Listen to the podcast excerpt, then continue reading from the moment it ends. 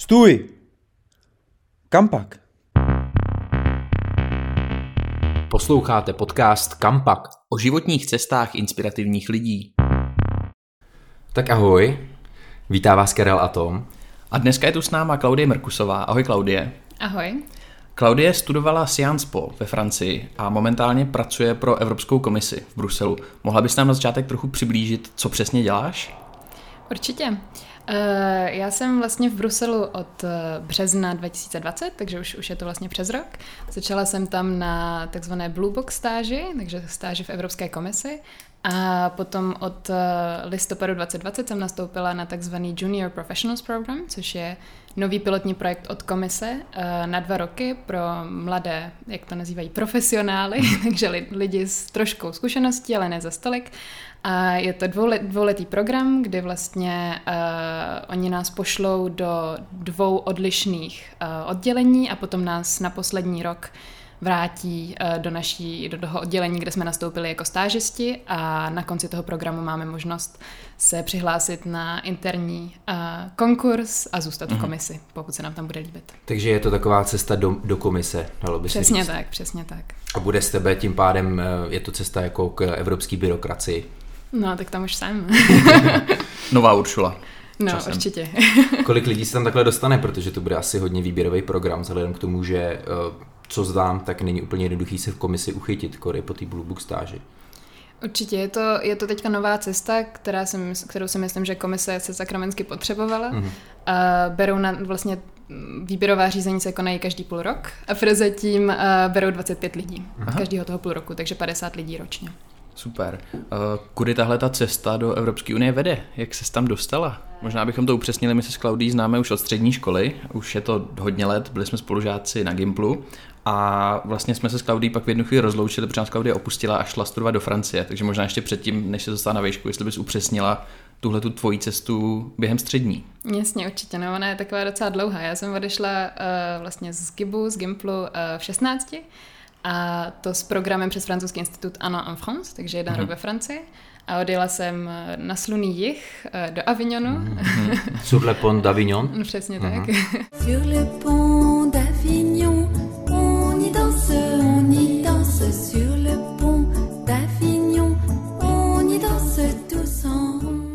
Jsme tam tancovali každý víkend. mm-hmm.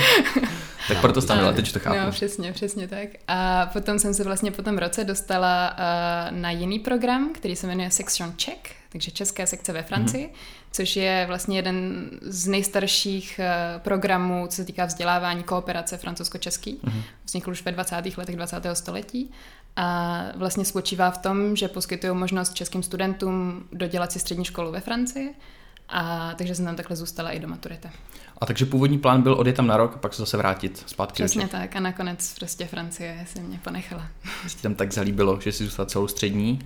Přesně tak. A bylo to francouzský počasí, nebo co bylo to, co tě přesvědčilo o tom, že chceš ve Francii? Jako uh, bageta, síry. ne, já jsem měla hrozný štěstí a ten první rok, uh, co jsem byla v tom Avignonu, tak uh, jsem vlastně byla, přes týden jsem byla na intro a o víkendu jsem byla v, v, jakoby v, v rodince francouzské a hrozně jsme si sedli. A opravdu se vlastně oni stali mojí druhou rodinou a takže se mi tam tudíž jakoby opravdu potom i chtělo zůstávat a když mi nabídli tady tuhle tu možnost, tak i když to bylo v jiném městě, tak uh, přece jenom mm-hmm. jsem si říkala, že bych tam ještě chtěla zůstat nějaký ten pátek. Takže se na závěr střední teda přestěhovala ještě jinam ve Francii a tam si... Jo, jo, v Avignonu jsem byla nakonec jeden rok mm-hmm. a potom dva roky v Nim, kde mm-hmm. jsem i odmaturovala. Mm-hmm. Jaká byla maturita ve francouzštině? Nebo byly mm, jenom úřednický maturity? ne, ve Francii se maturuje ze všech předmětů. Mm-hmm. Uh, si vlastně člověk nevybírá, vybírá si zaměření, a, ale i tak musí pořád odmaturovat ze všech těch ostatních, který, který nechce. A to bylo teda určitě utrpení, já jsem hodně hum, humanitně, humanitně zaměřená, zaměřená mm-hmm. Takže maturovat z fyziky a z chemie, to, to bylo docela... a ve francouzštině. Spíš noční můra. No. ne, ale tak ono se to potom vybalancuje, protože děláte maturitu třeba z tělocviku, tak to je zase něco, co si člověk docela užije. Fakt jo, to by se nám mohla trochu přijít, jak vypadá maturita z tělocviku. Ve Francii to vypadá tak, že oni vlastně nemají, oni nemají semestry, ale mají trimestry, Aha. takže každý rok jsou tam vlastně jakoby tříměsíční tříměsíční uh, Takže periody. Hokej, jako spíš a každý, každý, tu, každý ten trimestr děláte jiný sport A, a takže vlastně jak vy maturujete ze tří různých sportů, který si navolíte. A já jsem odmaturovala z pingpongu, eh, z běhu a, Hmm. a z gymnastiky. To je skvělý. To je Ne- skvělá kombinace. Neznám. Trojboj. Přesně. Ne, neznám moc lidí, kteří by měli maturitu z tělocviku teda. A ještě ve francouzštině. Ještě ve francouzštině to jo, to je jako to musíš eh, znát názvy všech těch figur a různých terminus technicus. Každopádně ty si pak ve Francii zůstala a pokračovala si tam i na vysokou školu. Přesně tak, to už to je vlastně to bylo takový rozhodnutí, kde jsem nevěděla moc co a jak, ale věděla jsem, že ještě se mi nechce pořádně vracet do Česka. Mm-hmm. Říkala jsem, že domů se můžu vrátit kdykoliv. A uvažovala jsem, jestli teda zůstanu ve Francii, nebo, uh, nebo odjedu ještě někam jinam. Zvažovala jsem hlavně teda uh, Británii, mm-hmm. kam jsem se pak i dostala na King's College a do Skotska, ale tak nějak eh, si ke mně našlo cestu Sciences Po, mm-hmm. na kam jsem původně nechtěla, ale dostala jsem se tam jako na jedinou francouzskou školu z mého top výběru, takže mi všichni poradili, že bych tam měla jít a tak jsem to i zkusila. Mhm. Takže croissány vyhrály. Croissany vyhrály. To spíš vyhrála To je hořčice, ne, když to bylo v Dijonu. To jo, to je pravda. Ale tak tam není jenom hořčice, tam jsou, tam jsou i šneci, je tam kohout na víně, Oh. burgundské hovězí. Coq du vin a Tam si strávila teda bakaláře. Přesně tak. Ale ne úplně celýho, ty si během toho absolvovala nějaký zahraniční stáže, je to tak? Je to tak, eh, vlastně Science potom má nastavený tak, že člověk první dva roky toho tříletého bakaláře je na tom svém kampusu, takže um, pro mě to byl Dijon, a potom na ten poslední rok vyjíždí do zahraničí. Mm-hmm. A mně se podařilo... Povinně dostat- to bylo. Povinně. Mhm. Teďka oni tam mají taky nějaké, nějaké reformy, ale, ale za mě to bylo ještě povinně celý rok a člověk si musí vybrat buď, že chce jít na roční výměnu, někam na, na nějakou zahraniční univerzitu, Mhm. mm. a nebo udělat stáž mm. někde. Já jsem si vybrala tu výměnu. Mhm, mhm. Možná ještě, jestli bys mohla přiblížit, co přesně si tam studovala v tom Dijonu. Um, jo, tak eh, Dijon patří vlastně pod Sciences Po Paříž, Jasně. ale mají vlastně kampusy v různých městech uh, a každé to město vlastně reprezentuje určitou část světa a Dijon, jelikož je takový uh, vlajkový město pro spolupráci se střední a východní Evropou, tak je zaměřený vlastně právě takhle na střední a východní Evropu, evropské záležitosti. Mhm, mhm. Takže tam si mohla pak jako rozvíjet svoje zájmy a znalosti, jak si, jak si říkala, že jsi humanitně založená Přesně zaměřená. Tak Sciences Po tam už není fyzika, takže je dobrý. Uplatnila jsi tam maturitu z tělocviku. No, to vlastně ve finále ano. Protože tam vlastně trošku je to nastavený trošku jak americké univerzity a na konci roku tam je vždycky obrovská soutěž ze všech sportů mezi těma kampusema, takže sportovalo se docela dost. Hezky, hezky. No zpátky k té výměně. Ty jsi strávila uh, rok, uh, když jsi vyjela z Francie v Ázii. Je to tak? Přesně tak, konkrétně teda v Hongkongu, kde jsem měla hodně velký štěstí. Já jsem původně chtěla přímo do Číny, ale bylo mi uh, poraděno, že se nemám do Číny vydávat, pokud neumím čínsky, mm-hmm. že i ve velkých městech jako Peking nebo Šanghaj by to mohlo být trošku uh, těžký se tam za, uh, zaintegrovat a tak. A nakonec jsem se dostala teda na, na Hongkongskou univerzitu. Mhm. A čínsky si předtím neuměla ani slovo? No, v momentě, kdy jsem se dostala, tak jsem se začala učit, ale, ale vlastně jela jsem tam s fakt s nějakýma prvníma dvěma, třema kapitolama knížky pro samouky. Jaký je Hongkong? Já vím, že tam, jak jsem vždycky viděl, že tam lidi žijou na dvou metrech čtverečních a jsou tam takový ty vosí, nebo včelí úly, jak se tomu říká těm domům. Jak ti připadal Hongkong, jako bylo tam málo místa? No, ne, to bych ani neřekla. Uh, přijde mi, že to město je úplně skvěle udělaný a skvěle funguje na to právě, když opravdu se člověk podívá na ty čísla, jak moc nebo málo místa tam je. Mm-hmm. Je to vlastně mě, je to městský stát, který je postavený uh, vertikálně. Takže tam máte prostě silnice, uh, které vám vedou vlastně dvojité, jedno v, normálně eh, na zemi a druhý třeba ve třetím, čtvrtém patře, takže někdy, když si tam hledáte byty, tak když je to ve čtvrtém patře, tak nemáte záruku, že vám kolem nejezdí auta. Takže můžu bydlet pod silnicí. Jakoby. Přesně tak, Hmm. hmm. no. Bydle mezi druhou a třetí uh, dálnicí. Jasný. A spokojenost v Hongkongu? Jo, strašná. Já si myslím, že to je skvělé město jako eh, skvělé město pro studenty. Mhm. Uh, nevím, jestli bych tam bydlela a chtěla pracovat, protože přece jenom je to tam hrozně těžký a když opomenu politickou situaci, mm. tak uh, už když jsem tam byla, když to bylo, když situace byla klidná, tak mm. vlastně mladí Hongkongčané říkají, že pro mladé je to tam strašně těžký se rozjíždět, protože všechno je hrozně drahý. Hongkong mm. je vlastně nejdražší město na ubytování na světě. Mm. A když si tam člověk chce hledat byt a právě třeba takhle začít bydlet se svým partnerem, tak, eh, tak ty ceny jsou neuvěřitelné a ty platy tomu neodpovídají. Takže... Mladí Hongkongčané, to se mi líbí. Hongkongčané, no. No jasně, no. Podobně asi jako New York, Londýn, že, jo, že vlastně ten start jako pro, pro mladý lidi uh, není vůbec jednoduchý. Hmm. To Takže ten rok ti stačil ale v Hongkongu. Um, no, určitě ano. Jako, byla jsem ráda, že jsem, že jsem se potom dostala zpátky do Evropy, uh-huh. ale už teďka plánuju, že až skončí covid, tak, eh, tak se tam pojedu už je podívat, protože Jasně. je to skvělé město. Nebyla jsem náhodou v té době té dešníkové revoluce? Ne, já jsem tam byla přesně mezi. Dešníková hmm. revoluce byla předtím. No. Hmm. No a ten tvůj návrat do Evropy neprobíhal tak úplně napřímo a ty jsi to vzala ještě tak jako mm, přes takovou zatáčku v Africe, jestli to tak můžeme nazvat. Vyhýbat se České republice, co to jde. Přesně tak, protože ty, ty jsi pracovala na nějakém jako dlouhodobém projektu, který byl s Afrikou zpětý, je to tak?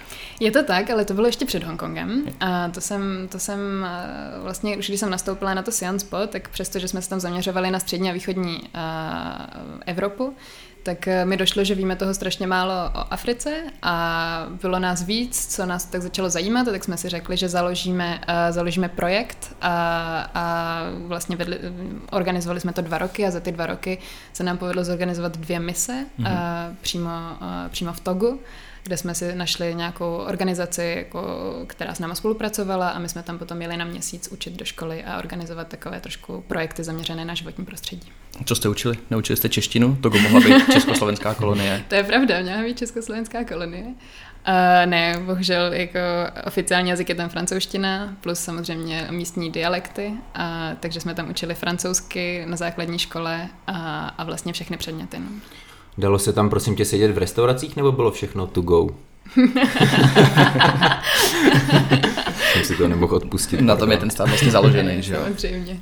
uh, ne, tak uh, samozřejmě ve větších městech uh, tam jsou určité restaurace někde. asi si to nepředstavuje, jako že když tady jdeš do baru. Hmm ale, ale já, kde jsem, já jsem byla v takové menší vesnici, mm-hmm. hodně malé, vlastně do dneška není ani na Google Maps, mm-hmm. takže to jedete hodiny, hodiny, uh, nikde nic a potom vlastně uh, dojedete do takového osazení, jak kdyby. Mm-hmm. A celý měsíc jsme tam spali teda u přímo uh, šéfa vesnice mm-hmm. v kamenném domečku, ale to byl jakoby luxus, pořád jsme tam spali na zemi, uh, bez vody, bez elektřiny, uh, takže tam žádné restaurace nebyly. Posunulo tě to někam, tahle ta africká zkušenost, když jsi takhle měsíc strávila ve vesnici a učila si tam místní? Neuvěřitelně. No jako až v momentě, kdy jsem tam fakt přijela, tak mi došlo, uh, jak moc si tady žijeme v luxusu a jak si nevážíme malých věcí. Jako to, že, člověk, to, že člověku opravdu skončí den v momentě, kdy zajde sluníčko, tak to tady nikomu nedojde, protože my prostě hnedka hmm. svítíme světlo a jedeme dál, ať už prostě, ať už se učíme, pracujeme, nebo jenom relaxujeme, koukáme na Netflix a tam to prostě nejde. A tam, když potom člověk vidí, že i ti studenti, kteří třeba mají snahu a se třeba něco učit, tak oni nemůžou prostě po večerech. Přes den pracují na, přes den pracují na polích a večer prostě už nemají světlo na to se učit, takže, takže je to tam, je to, je to, opravdu se člověk uvědomí, jak moc jsme privilegovaní byl to pro tebe nějaký takový moment, který tě nasměroval k tvýmu dalšímu zájmu o energetiku? Částečně, částečně, protože už tam díky jedné, díky jedné neziskové organizaci tam vlastně nainstalovali uh, světle na solární panely na hlavní cestě, kde se právě někdy ty děti schromažďovaly po večerech a pod tou lampou si tam četli učebnice, když to šlo. Uh-huh. Uh, ale musím se přiznat, že ta energetika mě chytla spíš hodně v tom Hongkongu, kde uh-huh. je hrozně všechno Eh, pokrokový technologiemi tam jsou hrozně napřed a všechno tam funguje úplně perfektně a to přesto, že to je vlastně jakoby tropická země, takže mm-hmm. používají právě hodně klimatizace mm-hmm. a tak dále. Takže proto se pak vydala uh, za studiem energetiky na Sciences, tentokrát už na hlavní kampus v Paříži. Přesně na magistra. tak. Já jsem původně ještě si nebyla tak jistá, začala jsem uh, mástra v mezinárodní ekonomické politice, ale po dvou týdnech mi došlo, že to uh, není úplně ono, ne, že by se mi to nelíbilo, ale potřebovala jsem něco konkrétnějšího. A uh, tak jsem začala toho, toho, tak jsem se požádala vlastně o změnu a přestoupila jsem na tu mezinárodní energetiku mm. a v ten moment mi vlastně potom došlo, že ani to není specializace v, v rámci energetiky, máte strašně moc zaměření a takže takže tak, no. Jaký jsou tam třeba předměty, já nevím, jako třeba uh, solární, solární předmět a konec vzdušné elektrárny. A vodní předmět. Elektrický předmět. jsem to možná trošku moc až zjednodušil, ale uh, ne, tak zrovna tady tyhle ty vodní, solární a větrný předměty jsou v jednom. Mm-hmm. Udržitelný předmět.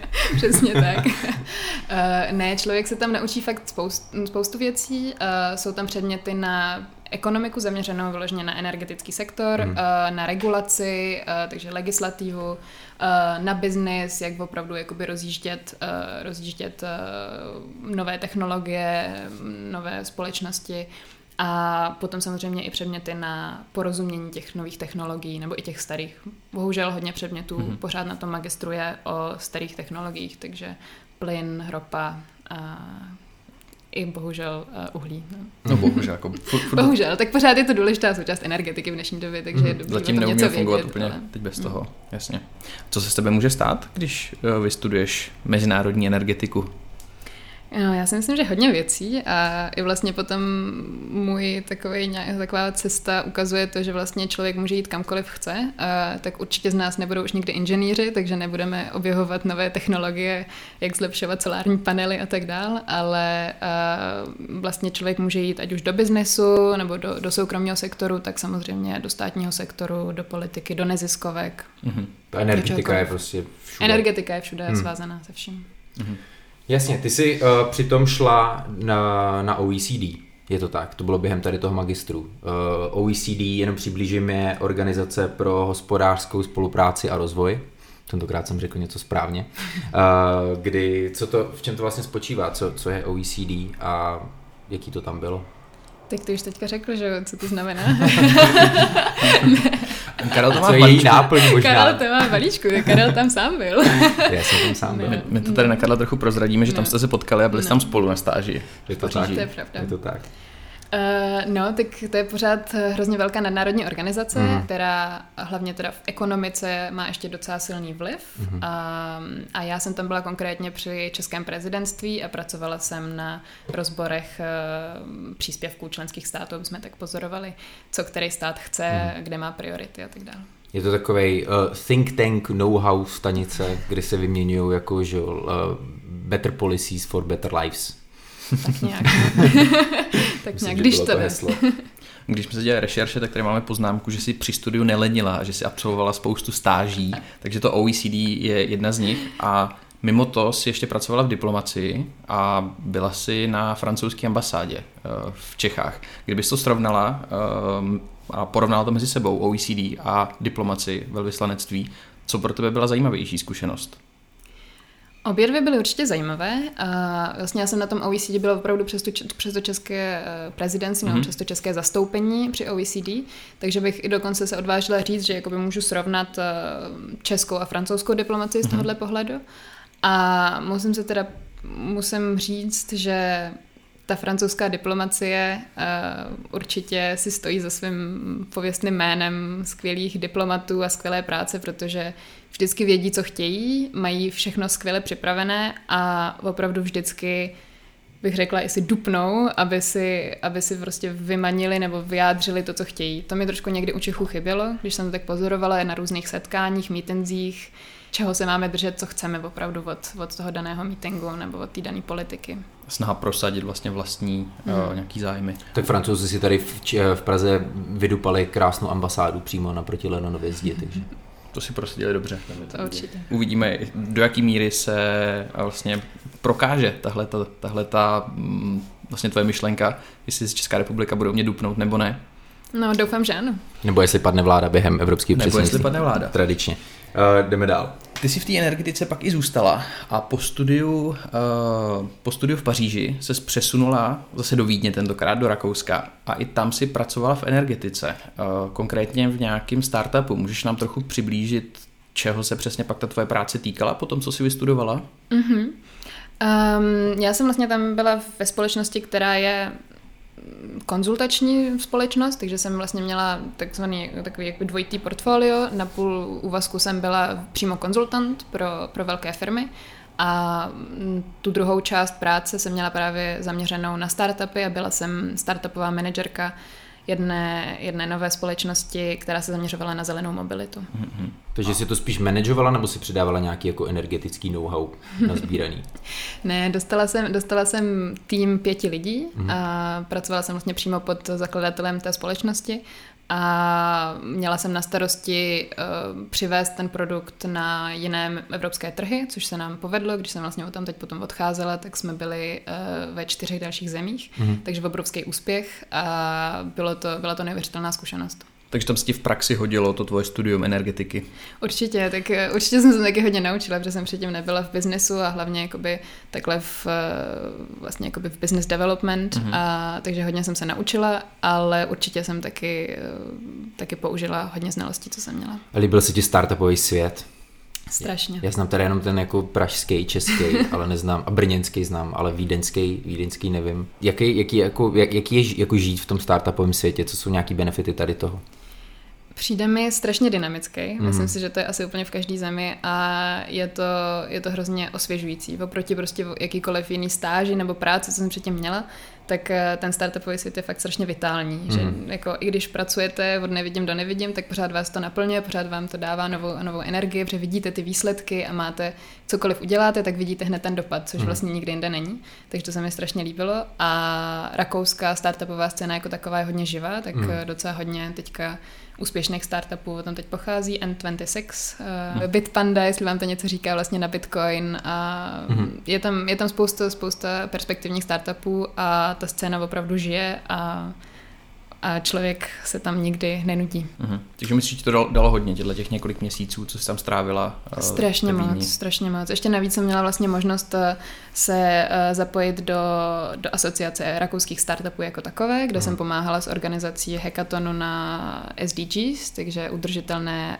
uh, cíle a rozvoje eh, pro OSN uh-huh. a to vlastně znova vám jakoby ukáže, jak moc, jak moc bohaté to portfolio je a jak lidi se opravdu snaží přicházet s novými myšlenkami, jak prostě inovovat věci a jak, jak jít dál, zbavit se stereotypů a zašlých hmm. technologií. Co tě potom teda motivovalo jít z takového, jako, řekněme, dynamického startupového prostředí do, do Evropské komise, kterou já si teda aspoň představuju, že bude určitě jako byrokratičtější, zkosnatělejší, robustnější a že vlastně takovýhle přestup, jak, jak, jak se k tomu dostala? Rozhodnutí to bylo těžké, hlavně hmm. protože jsem vlastně ve Vídně dostala smlouvu na dobu neurčitou, uh, docela, docela dobrý podmínky uh, pro vlastně čerstvě vystudovaného uh, mladého člověka a opravdu jsem, myslím, že jsem se rozhodovala fakt až na poslední chvíli, kdy jsem opravdu už musela napsat, teda jestli to beru nebo ne. A dostala jsem nabídku právě na ten Blue Book, mm-hmm. a což by bylo vlastně, že vrátit se znova o krok zpátky, takže stáž jenom na pět měsíců s, vlastně s žádnou jistotou do budoucnosti. Ale tím, že jsem vlastně začala studovat mezinárodní vztahy a evropské záležitosti s vidinou, že mě lákala diplomacie a, Evrop, a Evropa, nebo Evropská mhm. unie jako taková, mm.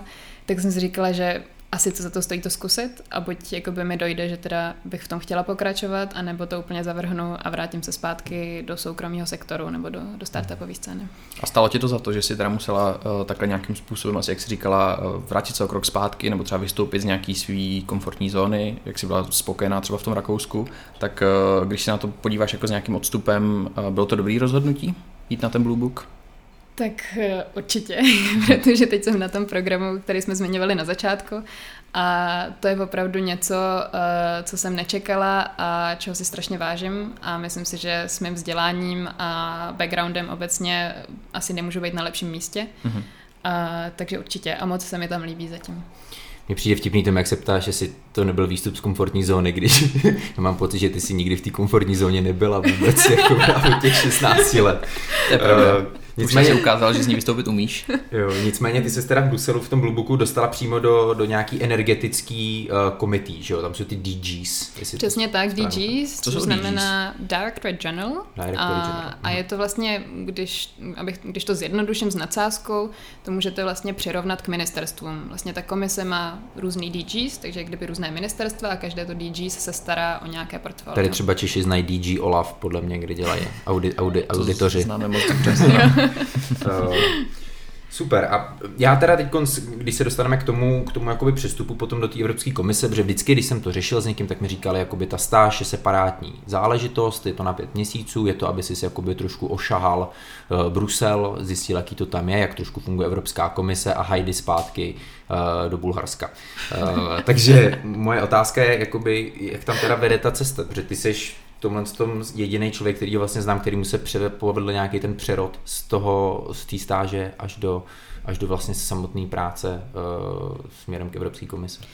Je to těžký a myslím si, že spousta lidí, kteří na ten Bluebook jdou, tak uh, potom můžou být zklamaní z toho, že opravdu to není jednoduchý tam potom se udržet hmm. a zůstat, protože jo, pracovní nabídky jsou v Bruselu samozřejmě i mimo instituce, ale je tam strašná soutěživost prostě na to. Mm. Hrází se strašně moc lidí a ty pozice jsou omezené a co jsem tak slyšela, tak, eh, tak eh, bohužel jako ty podmínky ani pracovní nejsou tak, tak dobrý eh, v těch externích společnostech. Takže je to opravdu těžký a samozřejmě do komise nebo obecně do institucí se hlásí prostě strašně moc lidí ze všech členských států. Není to prostě jenom, že tady mm-hmm. v Česku, když to přirovnáte, tak máte pořád tu soutěživost jenom na národní úrovni, ale tady vlastně vám jde opravdu Tady vám jdou lidi ze všech evropských států hmm. s hrozně skvělýma zkušenostmi, mezinárodními profily a tak dále. Jinak já, já to vím, ale mohla by si možná pro posluchače uvíct, čím vlastně ty jsi tak výjimečná, že jsi, že jsi, se, že jsi se probojovala uh, takhle dál, že jsi dostala tu příležitost? Um, Co ti pomohlo vlastně? Co byl nějaký tvůj uh, cutting edge uh, výhoda? Tak nevím, jestli jsem měla zrovna výhodu, ale určitě eh, vlastně v momentě, kdy jsem se dozvěděla tady tom programu, eh, který, na který se vlastně může člověk přihlásit jenom pokud už v komisi je, takže buď na stáži mm-hmm. nebo na nějakém dočasném, eh, dočas, na, s nějakou dočasnou smlouvou, tak v ten moment je prostě strašně, strašně důležité se na, ten, se na to výběrové řízení připravit. Takže určitě tam jsem strávila nad tím čas a připravovala jsem si jak ten finální pohovor, tak samozřejmě jsem dala už hodně času do té přihlášky a tak dále. Ale potom si myslím, že je to ve finále o tom, co jste už vlastně v minulosti dělali, co za co svou hmm. máte a jak, jestli opravdu vám to něco přineslo a jak to umíte prodat. Musela si projít těma testama, ty ESVO? EPSO? EPSO. EPSO. Uh, takovou variantou bych řekla.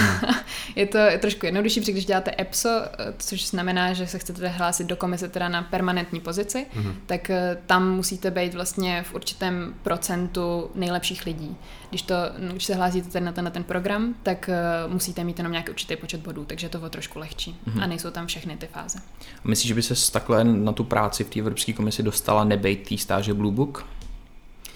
Já si myslím, že kdybych uh, nešla na Blue Book, tak asi se ani mm, teďka v těchto těch letech do komise nehlásím. A myslím si, že je to hodně uzavřený svět, takže dokud se tam člověk nedostane na nějakou první pozici, tak moc neví o tom, jaké tam jsou příležitosti, jak se tam, dos, jak se tam dostat a, a tak dále. Takže určitě mi to pomohlo, ale určitě to taky není jediná cesta, jak se tam dostat.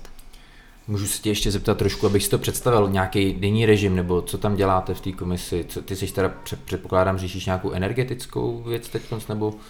Tu jsem řešila vlastně, když jsem tam byla na tom Bluebooku mm. a mhm. budu řešit v té druhé části toho programu, který dělám, mm. protože to se vracím vlastně na to svoje ministerstvo energetiky, na to své DG ale teďka jsem aktuálně na DG Taxud, což je vlastně ministerstvo nebo direktorát pro uh, daně a cla mm. a pracuju tam na briefincích, takže kdykoliv vlastně eurokomisaři, uh, prezidentka komise nebo naši ředitele mají schůzky s nějakými, ať už to jsou jakoby externí stakeholdři nebo s někým třeba z parlamentu, z rady, tak pro ně připravujeme vlastně ty meetingy a zpracováváme ty technokratický, ty technokratický data, údaje a legislativy do nějakých, eh, řekněme, trošku více politických uh, zpráv a uh, je to hodně zajímavý, protože pracujeme vlastně že na Brexitu, který, mm-hmm. který teďka se udál, takže jak se to všechno zpracovává, jaké jsou tam problémy.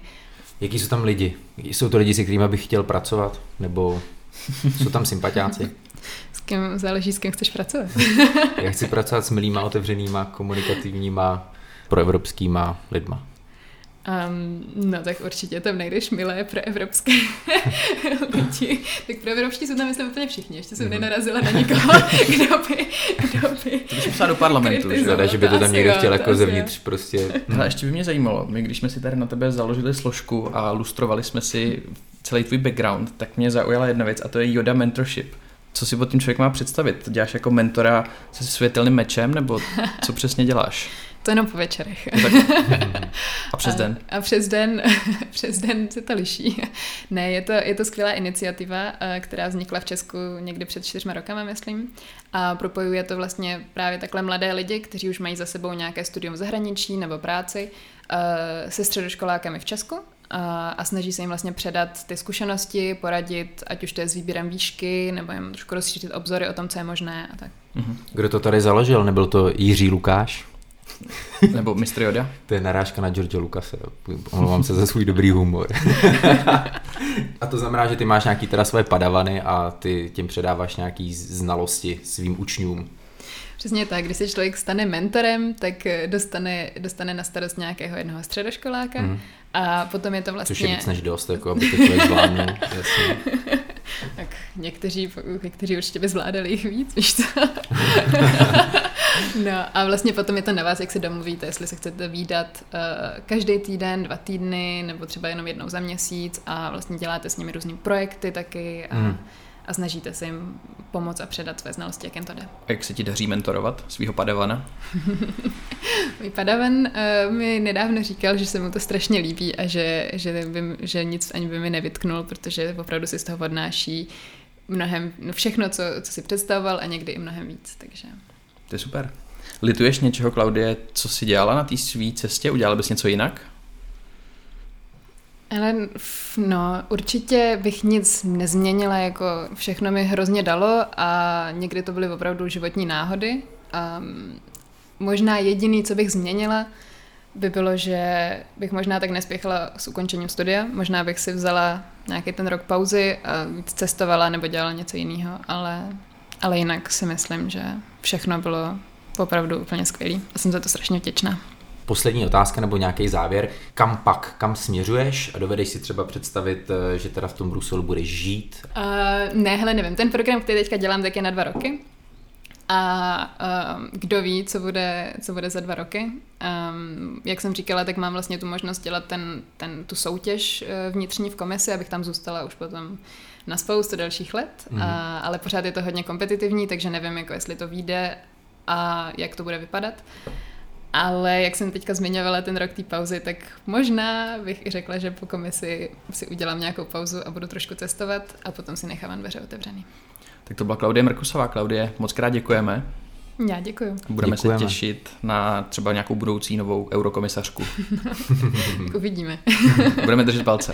Díky. A příště zase Karel a Tom. O tom, co potom.